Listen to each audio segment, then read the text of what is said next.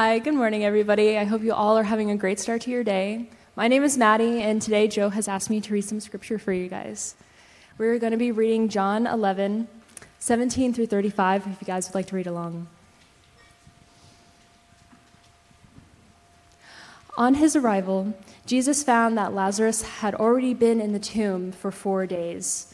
Now, Bethany was less than two miles from Jerusalem, and many Jews had come to Martha and Mary to comfort them in the loss of their brother. When Martha heard that Jesus was coming, she went out to meet him, but Mary stayed at home.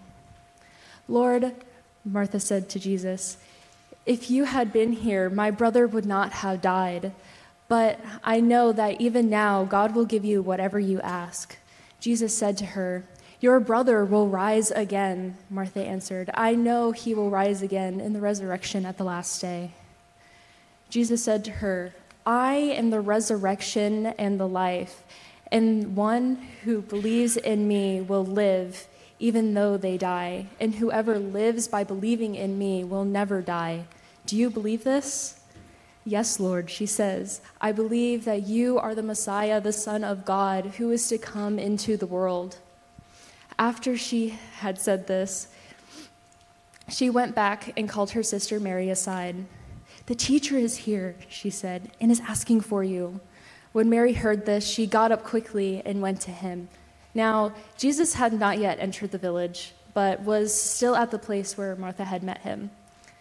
When the Jews had, had been with Mary in the house, comforting her, noticed how quickly she got up and went out. They followed her, supposing she was going to the tomb to mourn there.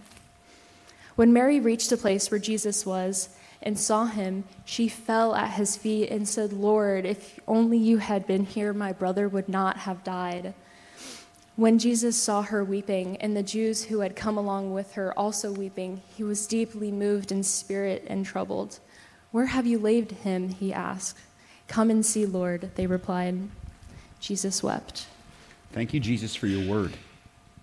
So, friends, I uh, want to introduce you guys to Maddie. Um, you guys see Maddie up here as part of the as part of the worship team. She's also one of our high school students, and uh, so we're. Ex- I appreciate her coming up here today, and I want to take a moment and uh, pray for our day, but I also want to pray for Maddie and the and the worship team and the high school students, and just so that we just just to bring this all together. So if you join me, I'd appreciate it. Heavenly Father, I just want to thank you for the day. I thank you for the faith of the next generation of leaders in this church. I thank you for. for their, their courage to stand forth and say, I, I belong to a, I belong to the family of God, and that I stand firmly in the promises of his word. And, and I pray, Lord, today for, the, for the, our high school students.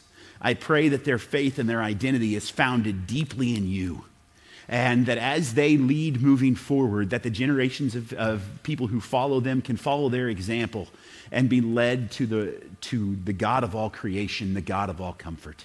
And Lord, I give you today, and I pray that everything we do and say today is glorifying to you. In your name I pray. Amen. Thanks, Maddie. So if we haven't met, my name is Joe, and I'm one of the guys who gets to get up here occasionally and talk with you all about the Jesus that I love. And today, like Casey said, we are we are entering into um, we are entering into week five of becoming emotionally healthy. And over the course of the last four weeks, we've been wrestling through uh, a series big idea. And the series big idea is this, is that spiritual maturity is having a healthy relationship with God, myself, and others. And I think it's important for us today to say, what does that really look like? What does it really look like to have a healthy relationship with God, myself, and others? And I believe that this can be narrowed down And and put in some pretty pretty um, pretty simple ways, which is good because I'm I'm a pretty simple guy, so I need these things to be pretty simple. And, but but what is this, guys? Having a having a healthy relationship with God is this: it's believing in who He is, what He has done, and that in those thing in those truths we find the only lasting way to have a healthy relationship with ourselves and with other people. It's believing that God is who he says he is, and that he did what he said he had, he he what he did what he said he would do, And that in that, we find who we are. And that's how we have a lasting relationship, a healthy relationship with ourselves. We have a healthy relationship with ourselves by believing and living from the truth of who God says that we are, and also recognizing who we aren't. Because oftentimes we can look at ourselves and, and either undersell our importance to the God of all creation and discount the things that he says about us, or we can place ourselves on a pedestal that we don't belong on. And so having that healthy relationship with ourselves is understanding who God says we are, believing in it, living from it, and also not, and also understanding who we aren't.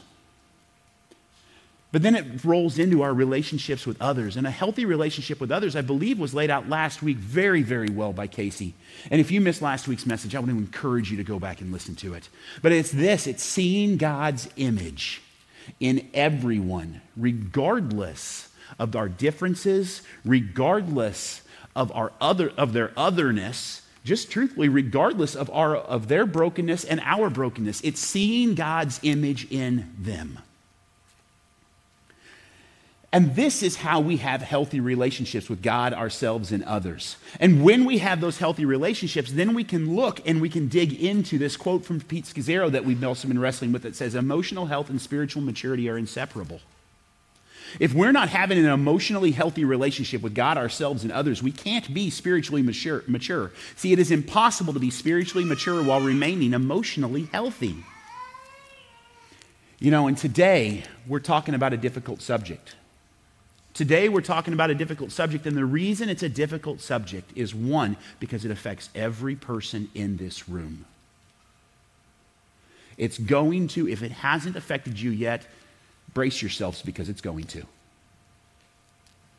And the other reason is because it's often something that we handle in a very immature way. We're talking about grief. And grief is hard.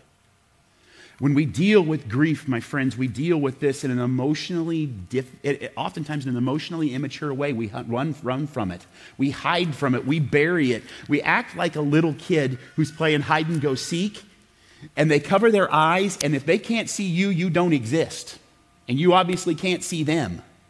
And that's how we deal with grief.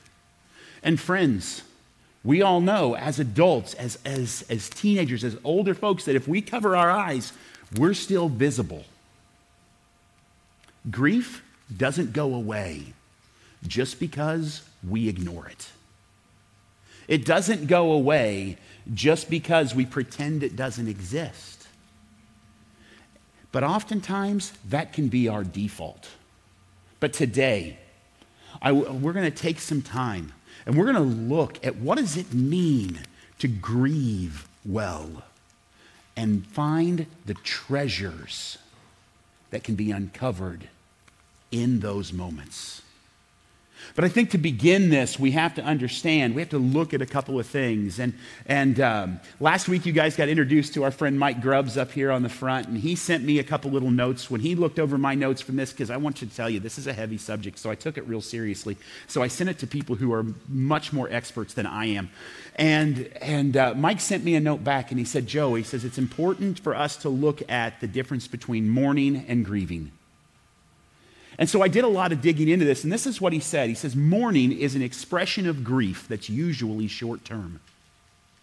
It does, it's, it's, it's an, and, and I, the more I looked into this, the more I realized it's that moment of the most intense emotion that you're gonna experience as part of your grieving process. It's usually short-term. Now, short-term doesn't mean an hour or two.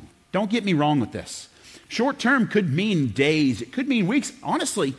It could mean a month or two. It could, you could have moments of intense emotion that stick with you for a while. But it's part, it's the beginning part of the grieving process. And what's grieving? Grieving is a long-term process of dealing with a loss. And this could be any kind of loss. This could be the loss of a loved one. This could be the loss of a loved one. This last week, we had three services through our church where people had lost loved ones, and it's just an incredibly deep wound, and it hurts. It could be the loss of hopes and dreams. It could be the, a, a loss. You could grieve when you, when you get to a stage in life and your kids have moved out of the house and you're all of a sudden alone. It could be any, it could be the loss of, it could be the loss of a relationship. It could be the loss of a job. It could be the, you could grieve the loss of your health when you find, when you get that call from a doctor that you're not expecting. It's any level of loss, but it's a, it's a process that we're going to have to go through. You see, and we have to recognize in that, that grieving is hard. Grieving is hard. Grieving is not something that comes easy for anyone. And I and I found this, I have this incredible little book that I read. It's called A Grief Observed. It's by C S. Lewis. And in that, he, he, there's two quotes that I grabbed from that. It says, "No one ever told me that grief felt so like fear." And in grief, we can feel afraid. We can be overwhelmed with the fear of unknown, the fear of what's next, the fear of, the fear of, oh my goodness, what just happened? Can that happen to me? We can be overwhelmed with fear. He also said it is like the same leg being cut off time after time. You see, because grief is not a momentary thing. It is a process. We will see things. We will hear things. We will encounter people who didn't know of our loss and will bring things back up. And we will have to have that, that, that wound will be scratched at and worked through time after time. This will happen again and again. You see, again, like I said, grief is hard. In a more modern day way, I found this, I found this song, and it's, uh, you know, modern day philosopher Katy Perry said, "You said to move on, but where do I go?" And she's talking about a loss and people telling her it's time to move on. But she's saying, I can't, where, where, how do I get away from this? How do I escape? And the truth of the matter is there's not escape from grief. You can't run from it. It's going to find you. And then I found this last little quote, and I think this encapsulates grief really, really well. But it's not attributed to anybody, but it says this. It says, "Grief is like the ocean. It comes on waves, ebbing and flowing. Sometimes the water is calm, and sometimes it is overwhelming. All we can do is learn to swim." You see, grief is hard. I don't want to discount anyone's grief at all, because it is so incredibly difficult. And we all walk through it in different ways. And the truth is, like I said earlier, the other thing is that grieving is a part of all lives. I had an old friend who used to tell me, you're either in crisis, walking out of one, or about to walk into another. Grieving, in the middle of those things, the level of emotion, it is part of all lives. Scripture tells us, in this world you will have trouble. It also tells us that rain falls on the just and on the unjust. Friends, we can't escape it. Everyone, regardless of how little or how long they've journeyed in this world, you either will encounter grief or you have and probably will again. So, I know that's heavy, but it's true. But in this, like I said earlier, I want to take some time and I want to uncover some comforting truths, some treasures that can be found in our grief. And they begin with four biblical constants about grief. And the first is this, is that we must go through grief. We must go through it. We don't walk around it. Scripture says, though I walk through the valley of the shadow of death, not that I walk around it, not that I avoid it, that I walk through it. And when we do that, Scripture says, blessed are those who mourn, blessed are those who grieve, for they will be comforted. But we must walk through it. But there's hope in that, that as we walk through it, the second biblical constant is that God is with us in our grieving. The twenty-third Psalm says, like I said, it says, though I walk through the valley of the shadow of death, I will fear no evil, for you are with me. David, who understood grief, who understood trouble, understood that he was never alone.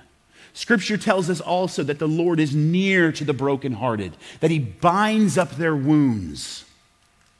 And when he's with us, he's not just with us. He, God helps us. He helps the grieving. He upholds us with his mighty right hand. Scripture tells us, come to me, all you who are weary and heavy laden, and I will give you rest.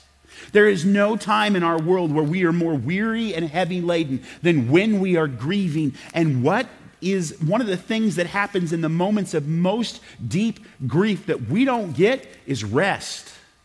But when we run to God, he will help us and he will give us rest that we cannot find on our own.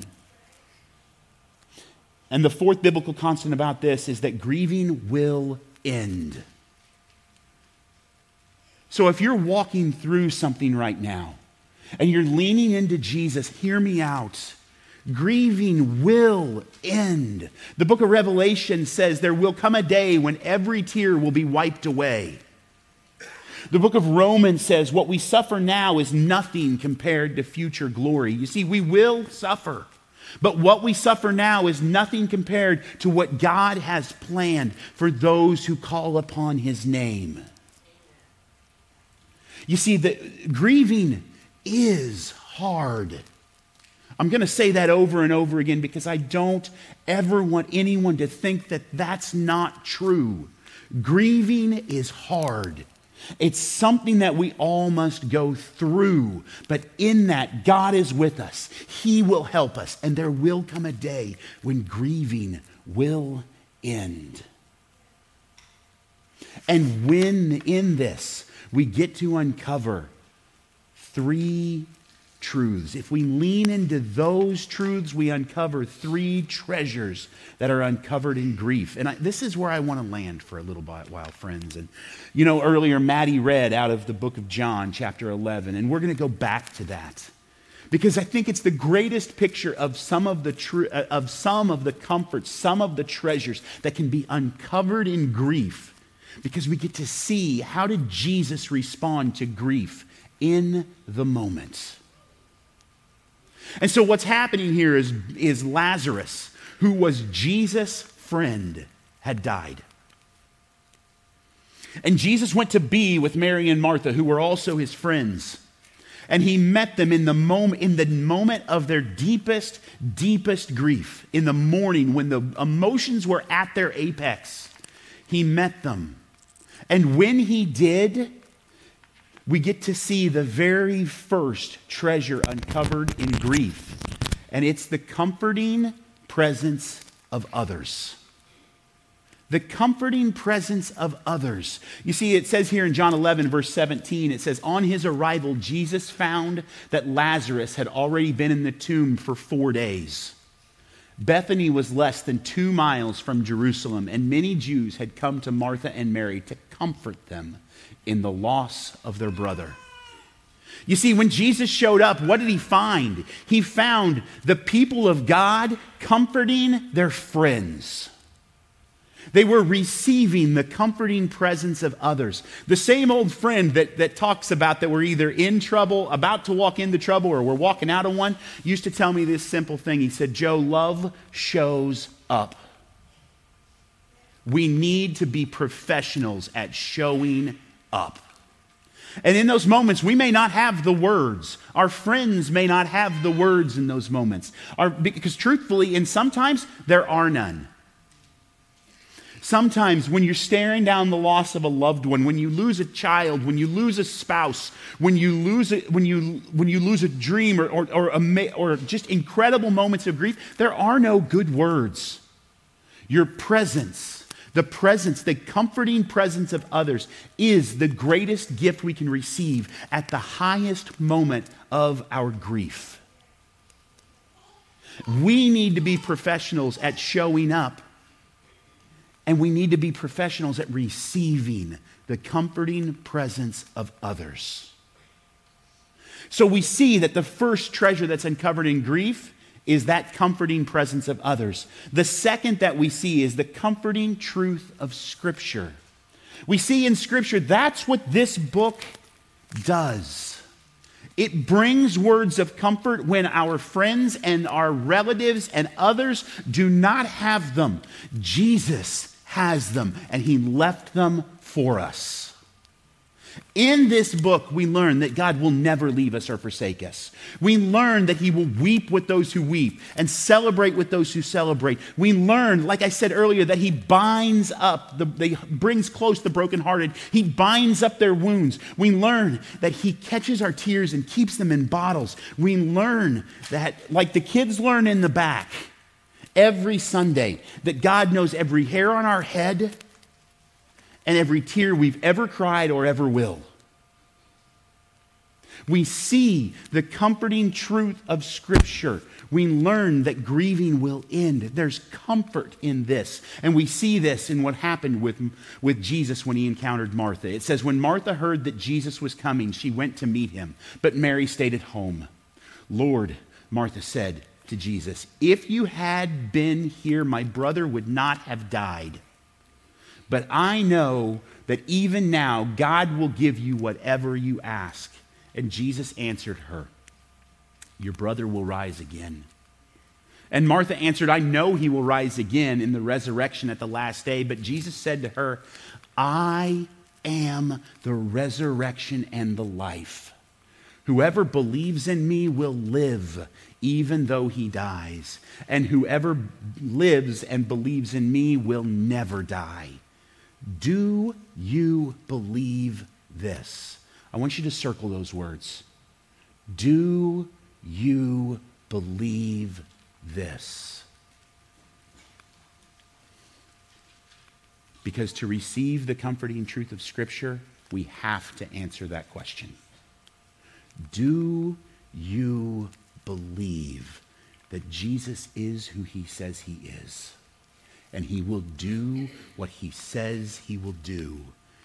And that because of him, if we live in him, we will live and not die, even though earthly our bodies will give out.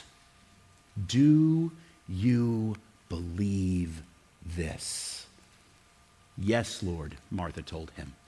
I believe that you are the Christ, the Son of God, who has come into the world. You see, friends, the second truth of Scripture is that G- the second truth that's uncovered, the second treasure that's uncovered is the comforting truth of Scripture. We receive, we receive, we welcome the comforting presence of others, but we must believe the comforting truth of Scripture. So do you believe this? The third comfort, the third treasure is a comforting Savior. You know, it wasn't that long ago, in the grand scheme of things, it wasn't that long ago that my grandma Clausen passed away.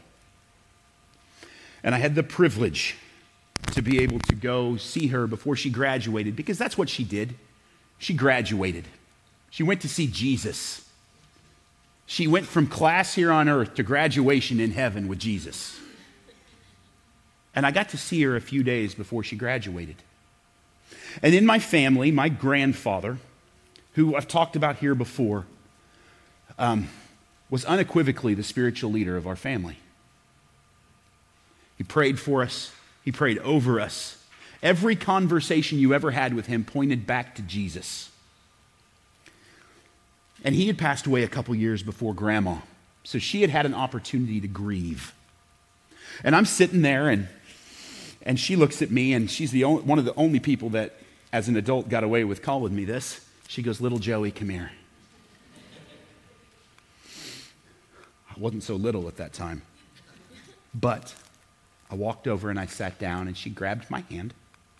And she looked at me and she goes, it's okay. She goes, I'm going to see Jesus. And then she prayed. And her prayer was simple. It was for two things. One, that I would lean hard into my mom and my dad because she knew they loved me and they would comfort me. And secondly, that I would never forget where the comfort came from. And that's from Jesus, from a comforting Savior. You see, in that moment, I got to experience all three of these treasures. I got to experience the comforting presence of others. I got to experience the comforting presence of the one who was about to go see Jesus. I got to experience the comforting treasure of Scripture because she was just pointing me back to it. And I got to experience a comforting Savior. And this is what Mary and Martha got to experience. See, Jesus had seen, Mar- Martha had gone and gotten Mary.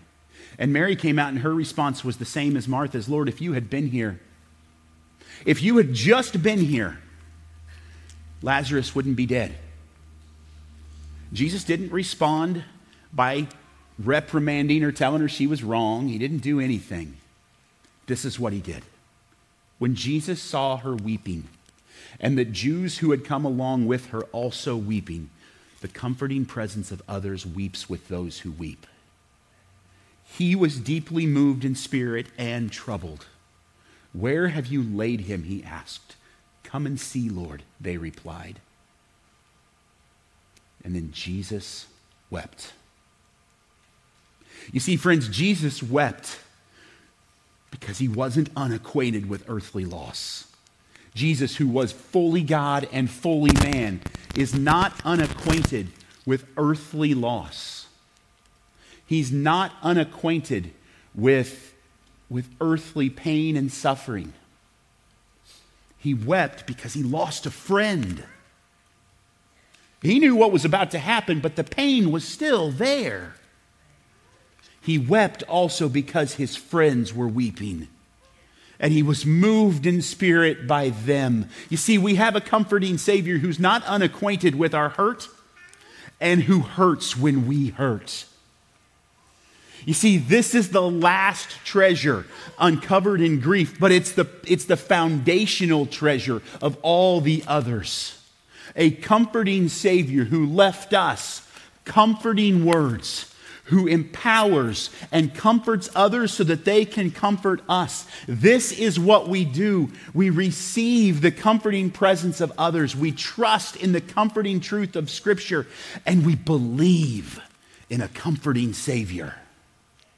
That, my friends, that is the emotionally healthy and spiritually mature way to face down grief. Because in those moments, our Savior will lift us up. He will uphold us when we don't have the strength to stand on our own.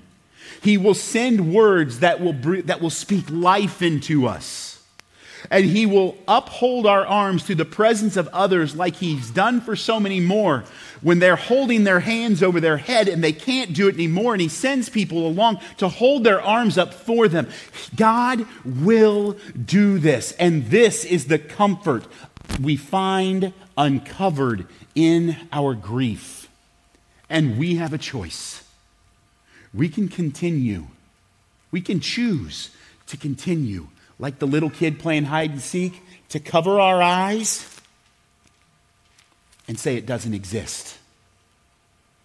And to say the monster of grief isn't real.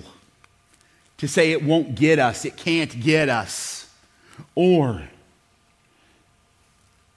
we can do what our teaching Big Idea says, and that's, I will uncover the gift of God's comfort buried in my grief. We can turn to God. We can turn to a God who understands, who will never leave us or forsake us, who will bind up our wounds, who will hold us close, who will lift us up when we need it, who will save us and lift us out of our depths of despair into fields that were that are vast because he delights in us. But the decision is ours. And if we choose If we choose to do the hard work of walking through grief with a Savior who will carry the load that we cannot carry, who will give us the strength that we need, with trusting that our grieving will end, there will come a day when there is a last treasure uncovered in our grief. And it's not something that's done in us, but something that's done through us. You see, God does the healing work in us so that he can do the healing work through us. Now, that doesn't mean that that's going to happen right away.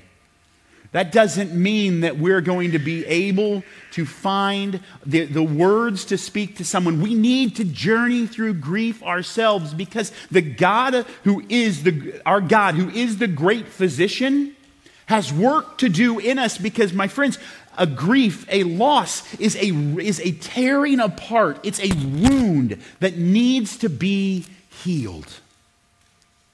And there is only one great physician. And we run to him. We run to him, and he will heal us. And when he does, that healing work in us will lead to us being able to, to him being able to do a healing work through us. So that when we see someone who is across the aisle, who is grieving, who is hurting, we have the ability to walk over there and not say, I know exactly what you're going through, because we don't, but we've been in the zip code, so we know what it means to be the comforting presence of others in that moment.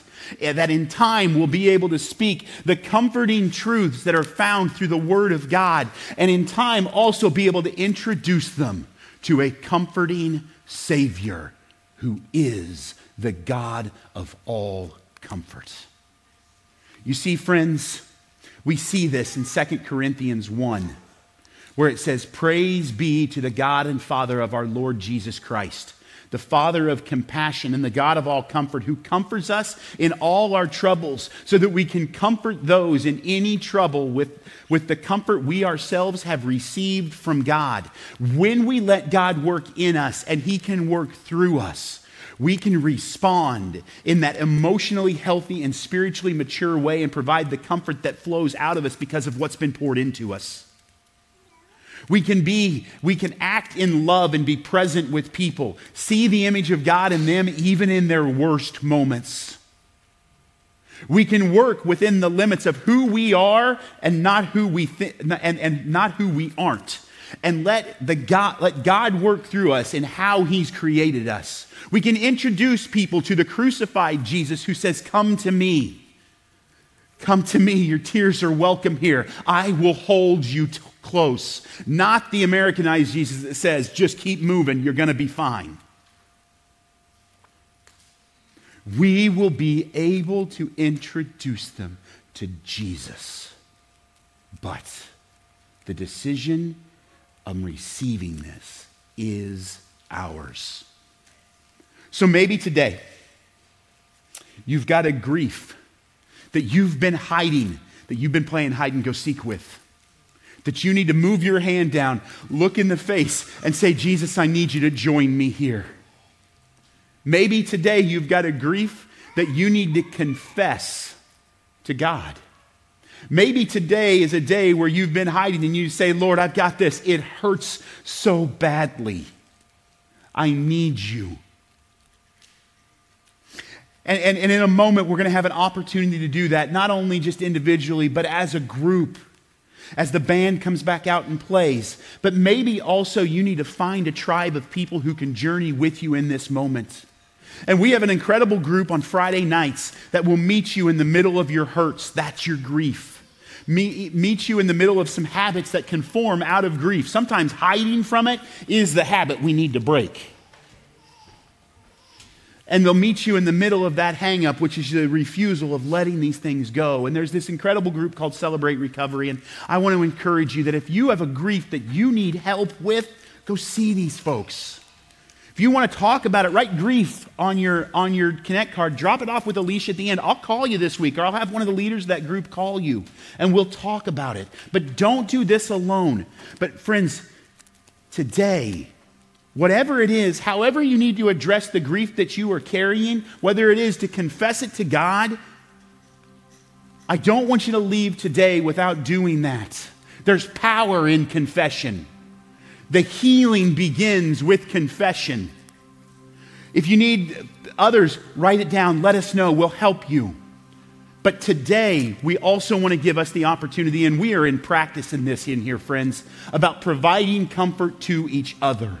The comforting presence of others can happen right now. So as the band begins to play, uh, if, there's moments here where if this is where you're at, And we're going to have everybody stand in just a second. But I want you to find somebody. Pray with them. And this is the prayer. If you have someone that you're praying with, this is the prayer. Father, may your comfort be with my friend in their moments of loss. Now, friends, I don't care how old the grief is. I don't care how fresh it is. The comforting presence of others, you can find it today. Our prayer partners are going to be along the edge. They'd, be, they'd love to pray with you, but I know the people who are with you, the people who are around you would love to pray with you as well. So let's stand and let's be the comforting presence of others for those who need it. I love you, Westside. We'll talk again soon.